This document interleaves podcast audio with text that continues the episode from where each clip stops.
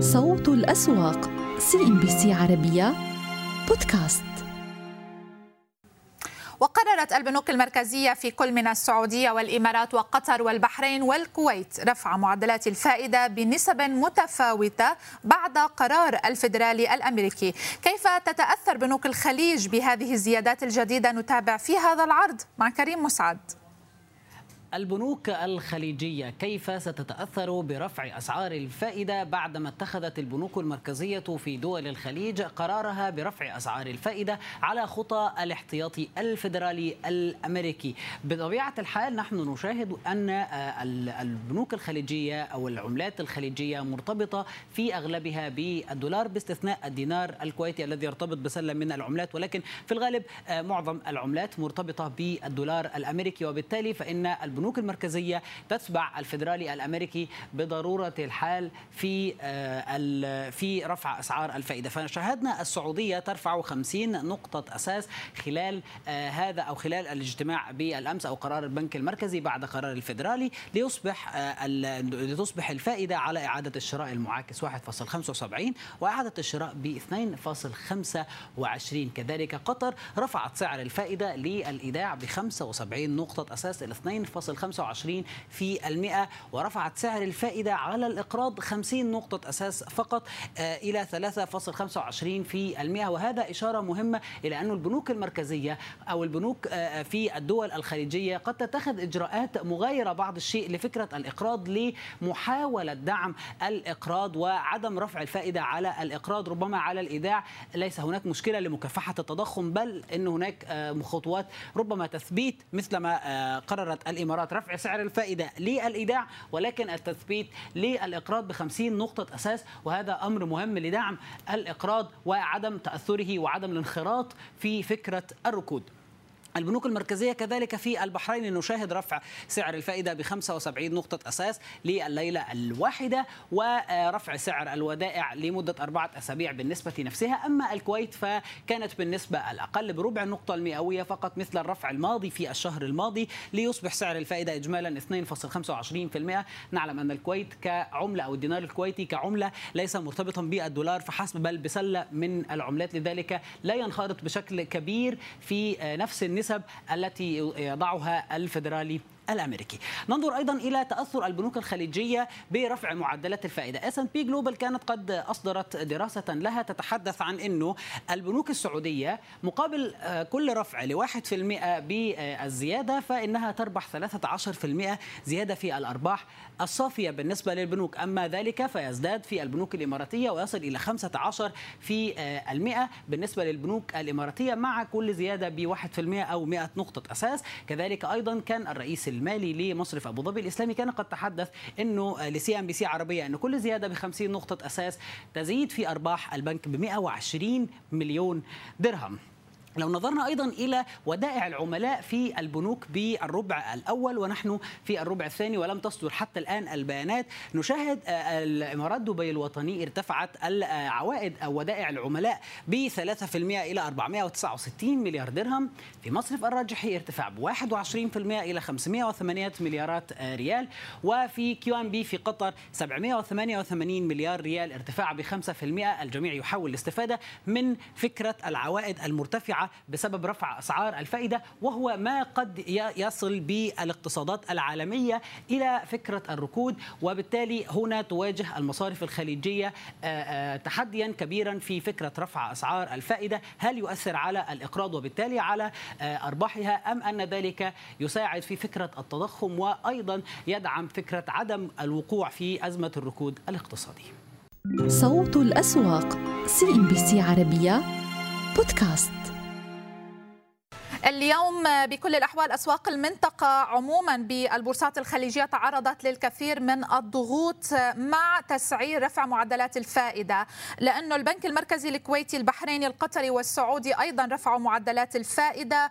لدينا يعني حتى بالأسواق المالية العالمية احتمالات أعلى لأن يكون لدينا ركود اقتصادي لأنه اللهجة التي سمعناها من الفيدرالي جدا متشددة. على الأغلب سيكون لدينا رفع ب 75 نقطة أساس ليوليو و50 نقطة أساس لسبتمبر.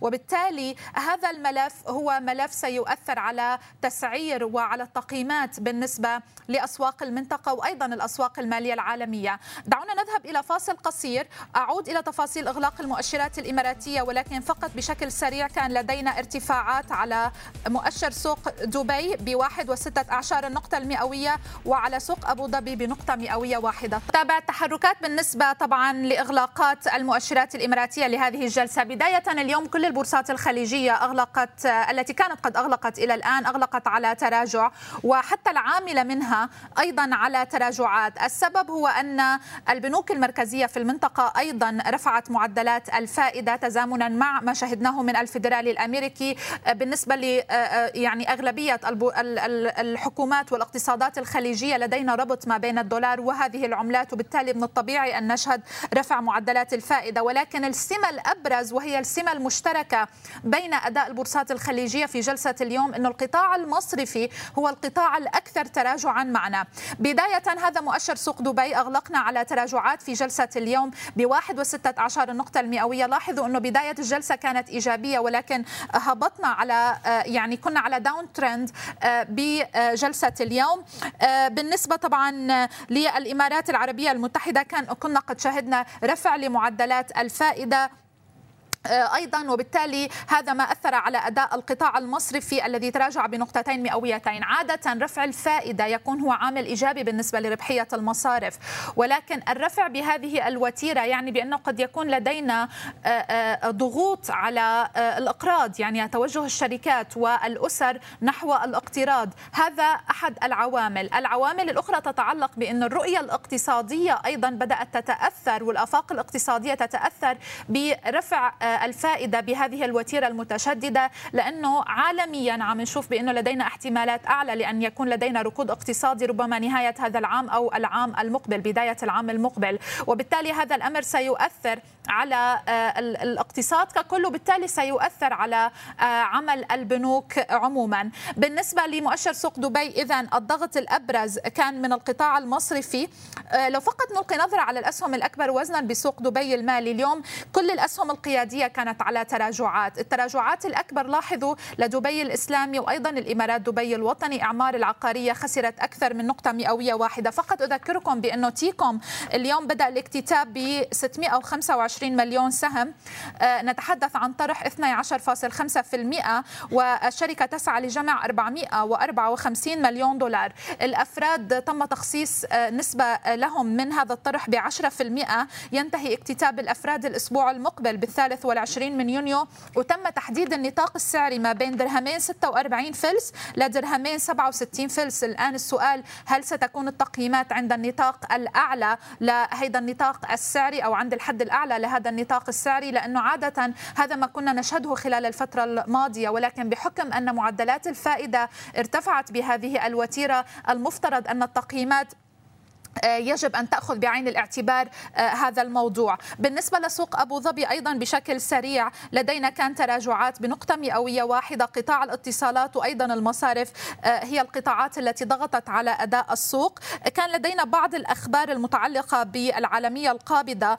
بعض التقارير الصحفية أشارت إنه في محادثات بين وبين كاليون التركية ل يعني لبحث استراتيجية وشراكة جديدة في قطاع الطاقه الطاقة والإنشاءات البترولية الإماراتية آه، تحدثت بأن أرامكو أرست مشروعين عليها ب 673 مليون دولار. هذا هو التأثير آه، بالنسبة لجلسة اليوم على الأسهم القيادية وكل الأنظار ستكون طبعا بشكل كبير على توجه المنطقة نحو سياسة نقدية أكثر تشددا. على كل أسيد خريسات ينضم إلينا من سوق دبي المالي. أسيد أهلا بك معنا.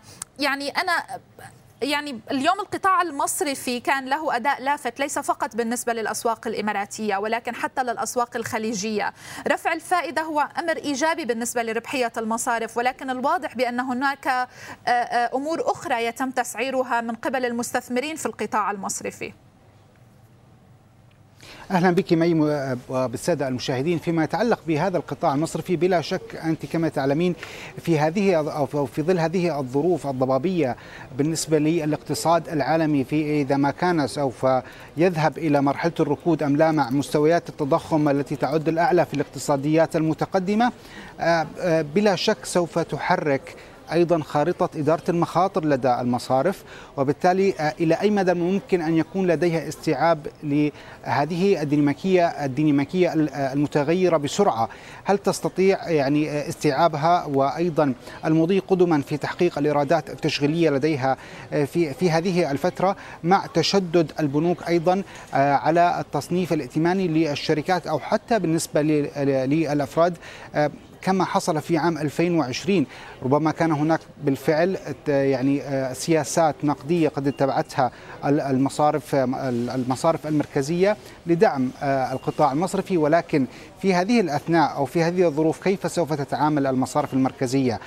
بالنسبة لأسواق المنطقة والتي ترتبط بشكل وثيق آه، بالدولار الأمريكي أخذت نفس النهج كما حصل مع المصرف الإماراتي المركزي رفع اليوم نسبة الإقراض لليلة واحدة بنسبة 75 نقطة أساس وبالتالي أيضا آه، هي تشكل تحدي أمام الشركات وخصوصا التي ترتفع فيها نسبة الدين آه، سواء على المدى القصير أو على المدى آه، الطويل. ولكن على المدى القصير سوف تتأثر بشكل واضح.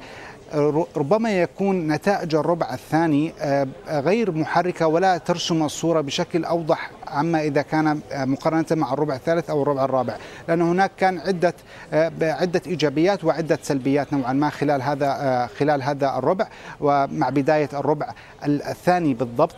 وبالتالي من الممكن أن يكون أيضا هناك كان هناك انتظار لكيف سوف تكون نتائج الشركات أو نتائج المصارف ولكن ربما هذه النظرة سوف تؤجل إلى الربع الثالث آه، آه، ميل لوضوح الصورة آه، أكثر وخصوصا بالنسبة للمحافظ المحافظ الاستثمارية التي تستثمر على المدى المتوسط وعلى المدى الطويل.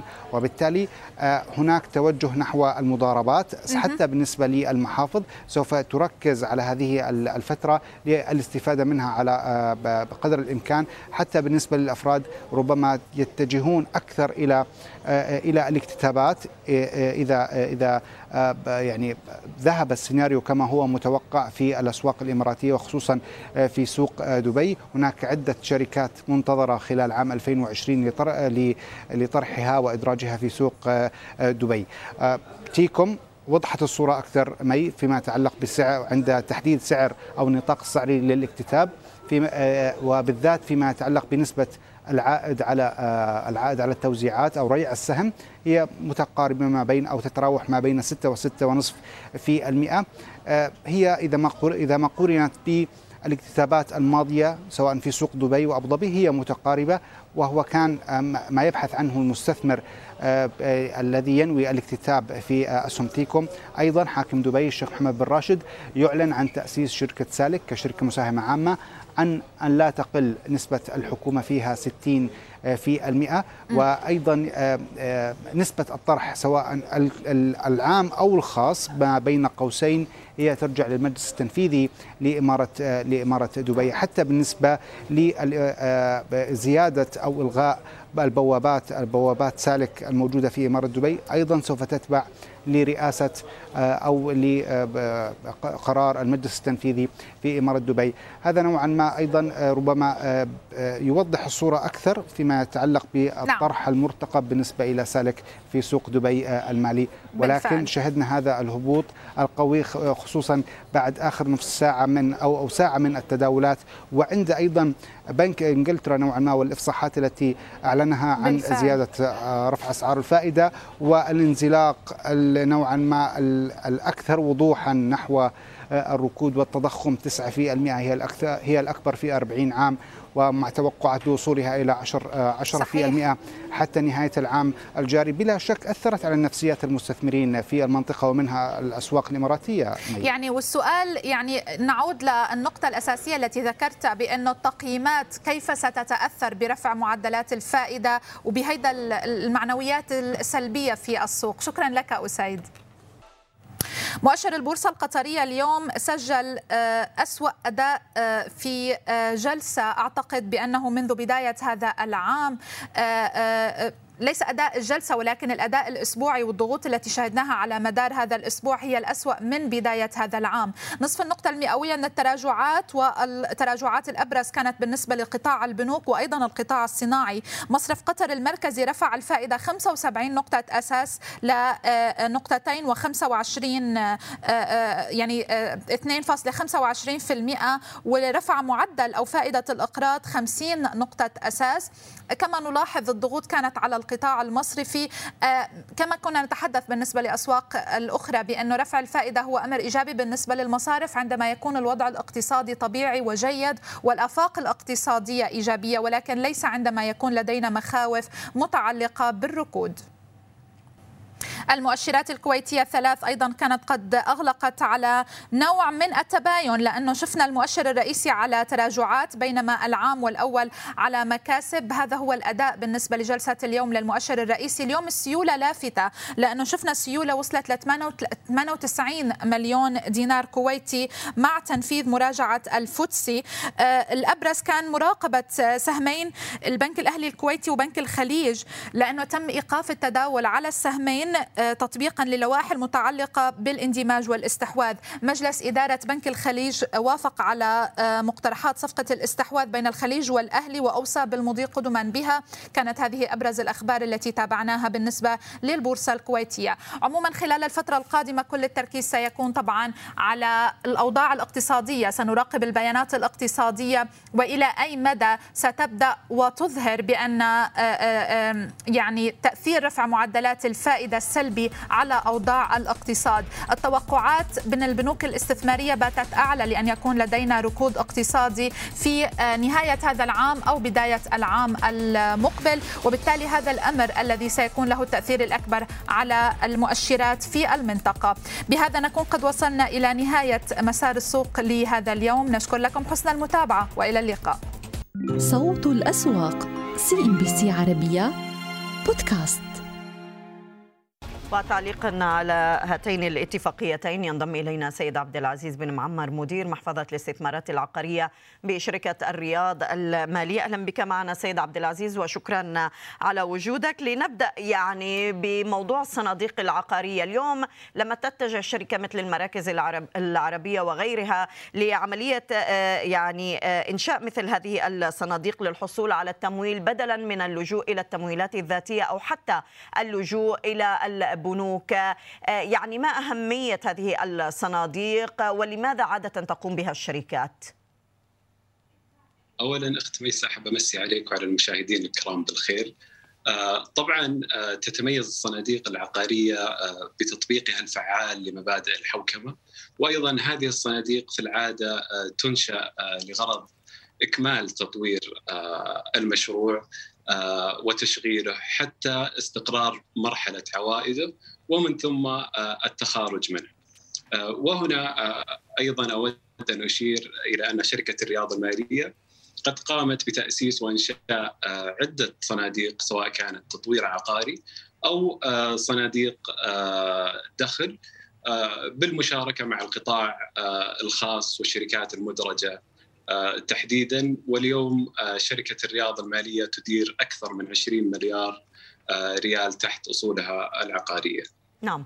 طيب اليوم أيضا أستاذ عبد العزيز لما نتحدث عن مثل هذه الصناديق العقارية قد إيه عم بتحقق عوائد بالنسبة للشركات؟ وقد إيه متوقعين بالنسبة للمراكز العربية ضمن هذين الصندوقين إنه يكون فيهم عوائد؟ آه، على طبيعة الحال آه، سيظهر الأثر المالي آه، لهذين الصندوقين عند مرحلة التشغيل مباشرة. وكما جاء في إعلان شركة المراكز العربية فإننا نتوقع أن تبلغ مبيعات مشروع جوهرة الرياض 400 مليون ريال سنويا و270 مليون ريال سنويا لمشروع جوهرة جدة وذلك عند اكتمال مرحلة التشغيل واستقرار العوائد. نعم. قد إيه بنتوقع إنه يكون في توجهات لعملية طرح إحدى الصناديق يمكن بالسوق المالية السعودية سيد عبد العزيز؟ هل في خطة يعني لعملية الطروحات أيضا؟ نعم نعم. على طبيعة الحال آه، يمكن للصناديق العقارية آه، بشكل عام آه، أن تطرح في السوق المالية السعودية في حال كانت تتوافق مع الشروط إلى جانب خيارات أخرى متعددة ومتنوعة للتخارج. نعم، لكن بالنسبة لهي هذين الصندوقين هل في أي خطة لعملية الإدراج؟ هي من الخطط المتاحة ولكن حاليا ليس هناك آه، خطة آه، وتعتمد أيضا على استراتيجية مالكي الوحدات. واليوم مالك الوحدات هو شركة المراكز العربية. نعم.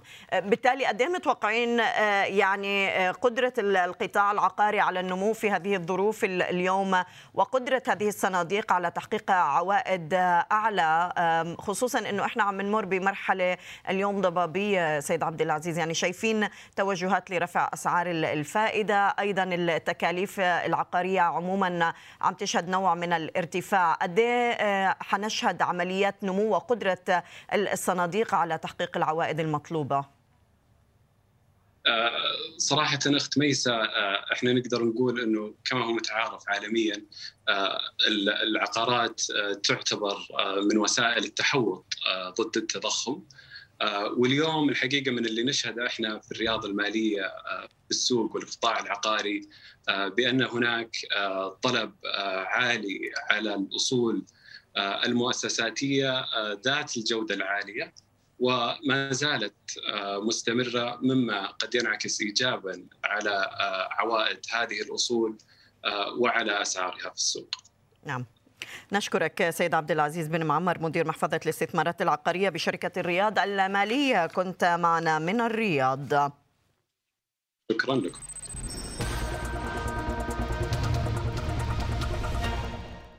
انتهت فترة المزاد للسوق السعودي. كسرنا مستوى ال 11800 قبل أن نعود ونقلص هذه الخسائر التي بقيت بحدود 154 نقطة استعادها. إذا مع سيولة بيعية اقتربت من 600 مليون ريال وقفزت السيولة بالسوق ل 8 مليار و679 مليون ريال. مع نهاية التداولات ضغوطات بيعية شهدناها من القطاع البنكي اليوم وخصوصا بعد عملية رفع أسعار الفائدة التي أقر أقرها الفدرالي بقرابة 75 نقطة أساس لاحظنا الراجحي الأهلي والإنماء والبلاد جميعها على تراجعات وهذا طبعا الرسم البياني اللي عم بيشكل اليوم من منتصف الجلسة تذبذب واضح على مستويات ال 11800 نقطة التي شهدناها على المؤشر الموازي. بالمقابل أغلق فترة المزاد على مستوى 21500 نقطة أضاف أكثر من 200 نقطة مع نهاية الجلسة.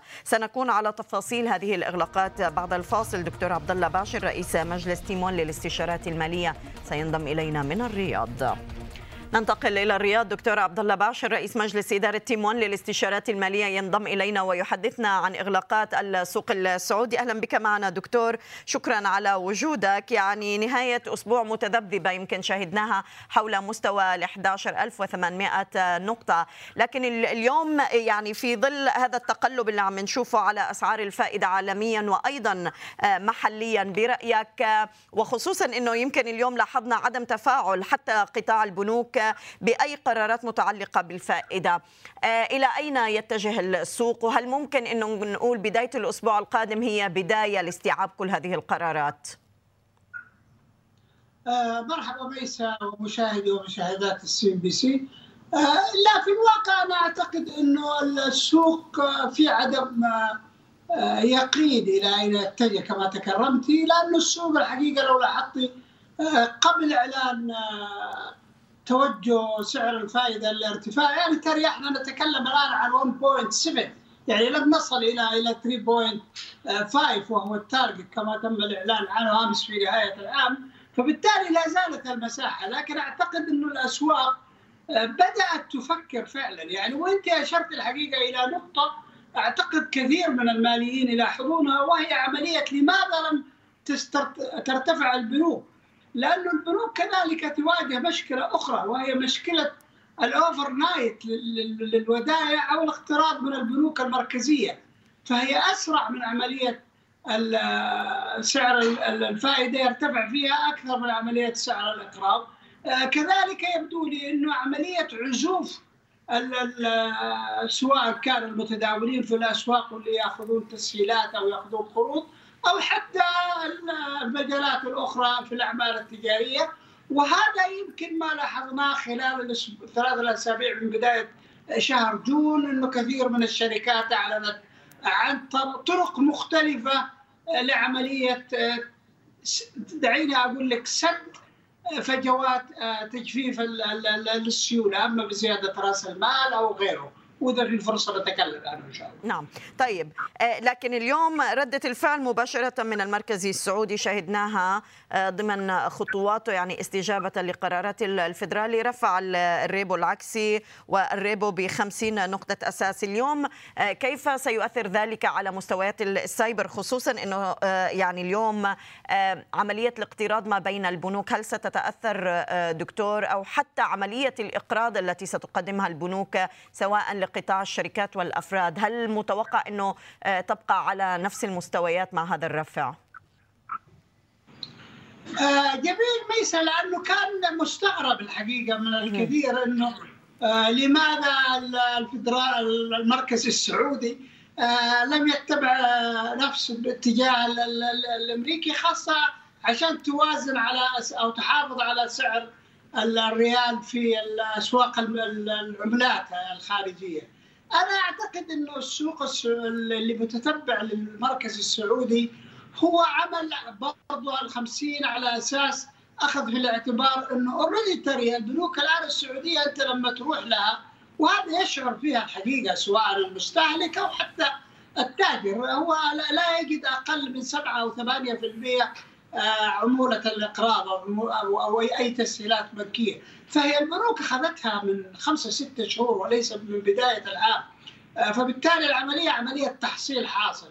لكن العملية هي عملية ال overnight أو عملية الودائع اللي بين البنوك أو اللي تقرضها الدولة أو اللي تقترضها الدولة.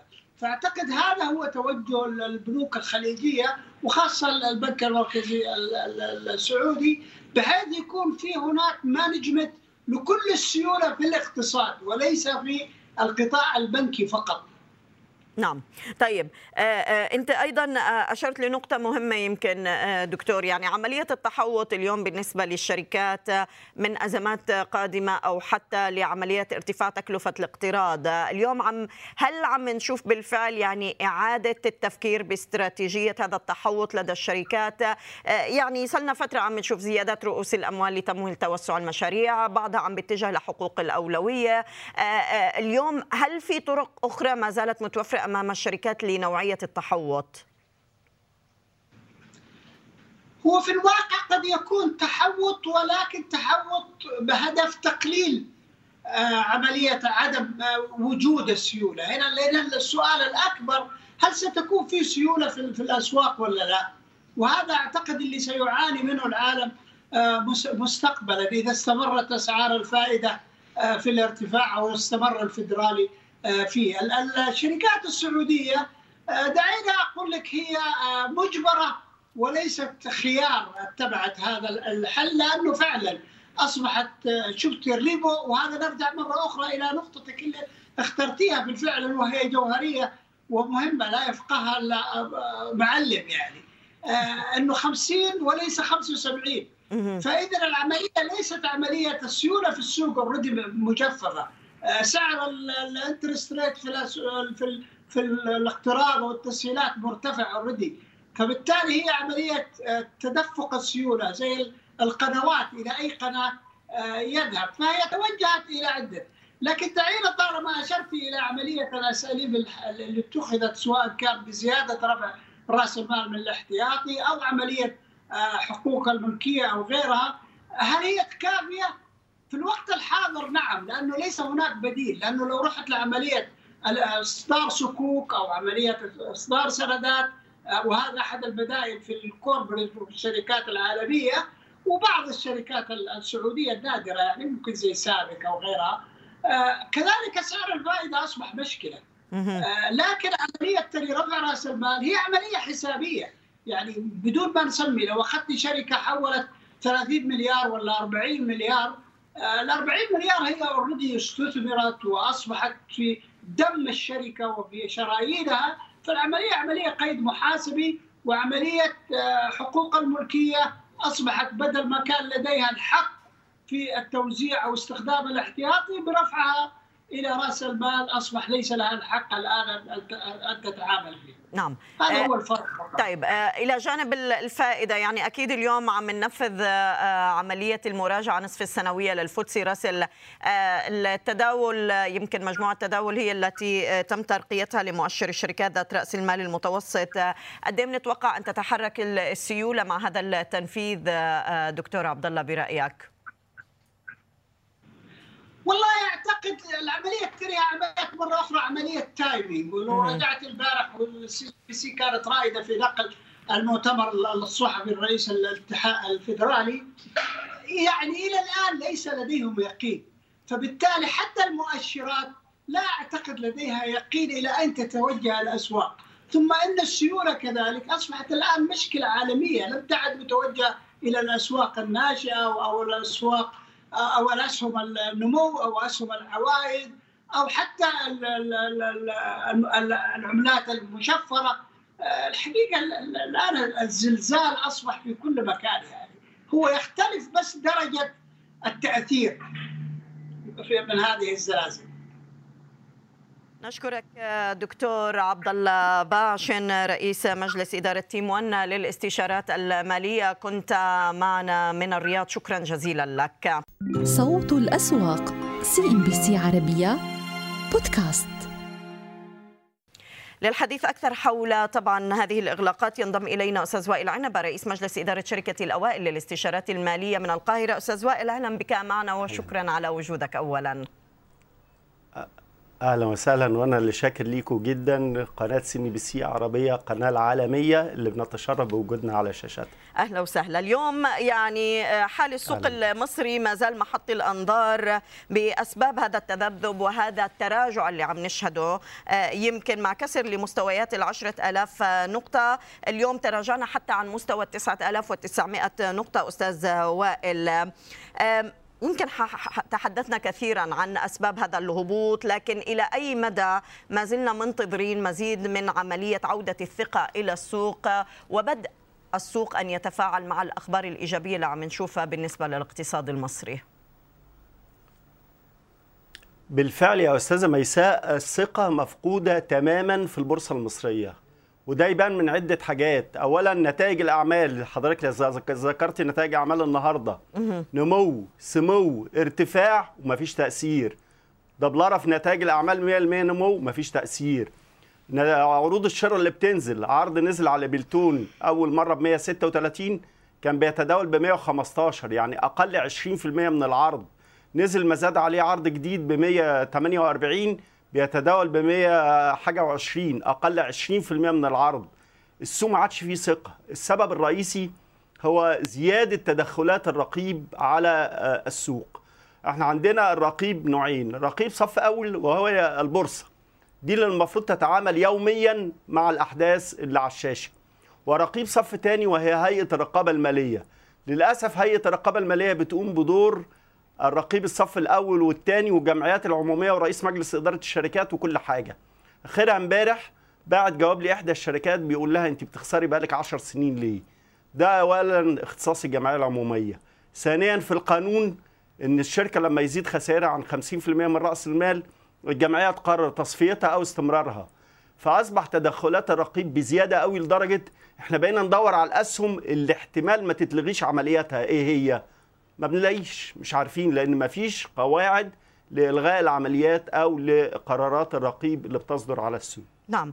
آه، لكن يعني ما زالت عروض الاستحواذ قائمة أستاذ وائل. يمكن خلال هذا الأسبوع سمعنا العروض المتقدمة لبيلتون بعد W آه، M آه، يعني أو MW كان في عنا بعض الشركات اللي تقدمت بعرض الجنيه و48 قرش اليوم. برأيك والسهم حتى الآن يعني مع هذا الإغلاق عم نشوفه على مكاسب تفوق 2.16 النقطة المئوية يمكن يبقى حتى سهم بيلتون أقل من ما تقدمت قامت به الشركات. عم نتداول عند الجنيه 34 قرش مع نهاية الجلسة. هل ما زال أمام بلتون مزيد من العروض؟ برأيك إنه ممكن نشوفها على سعر أعلى مما تقدمت به الشركتين؟ أنا هرجع للتاريخ. ماذا حدث في البورصة المصرية في مزادات عروض الشراء؟ عارفة يا أستاذة ميساء أول مزاد كان سنة كام؟ سنة 2001 على شركة أسمنت العامرية. نعم. بدأ المزاد ب 54 جنيه وانتهى ب 84 جنيه على المزايدات إلى أن تم التنفيذ ب 84 جنيه. بعدها مصر الألبان بعدها شركات كتير. تاريخيا المزاد ما بينتهيش من أول عرض من أول مزايدة. يعني أول عرض بينزل بيجي عليه مزاد دايما بيجي العرض الأولاني زي التاني على العرض التاني. ده تاريخيا. آه، إحنا عندنا آه، آه، من قواعد المزاد أيضا إن السعر الجديد لا يقل 10% عن السعر السابق. يعني العرض الحالي ب 148 قرش يبقى لو جه عرض مزاد جديد يبقى 163 قرش. زي ما ال 148 تمثل 10% زيادة عن 136 فأنا بتوقع إن يبقى في عرض جديد ده بحكم التاريخ المزادات في السوق المصري. وأيضا إن القيمه الاسميه لسهم بلتون 2 جنيه رغم خسائرها ولكنها بنك استثمار يمتلك رخص كتير جدا.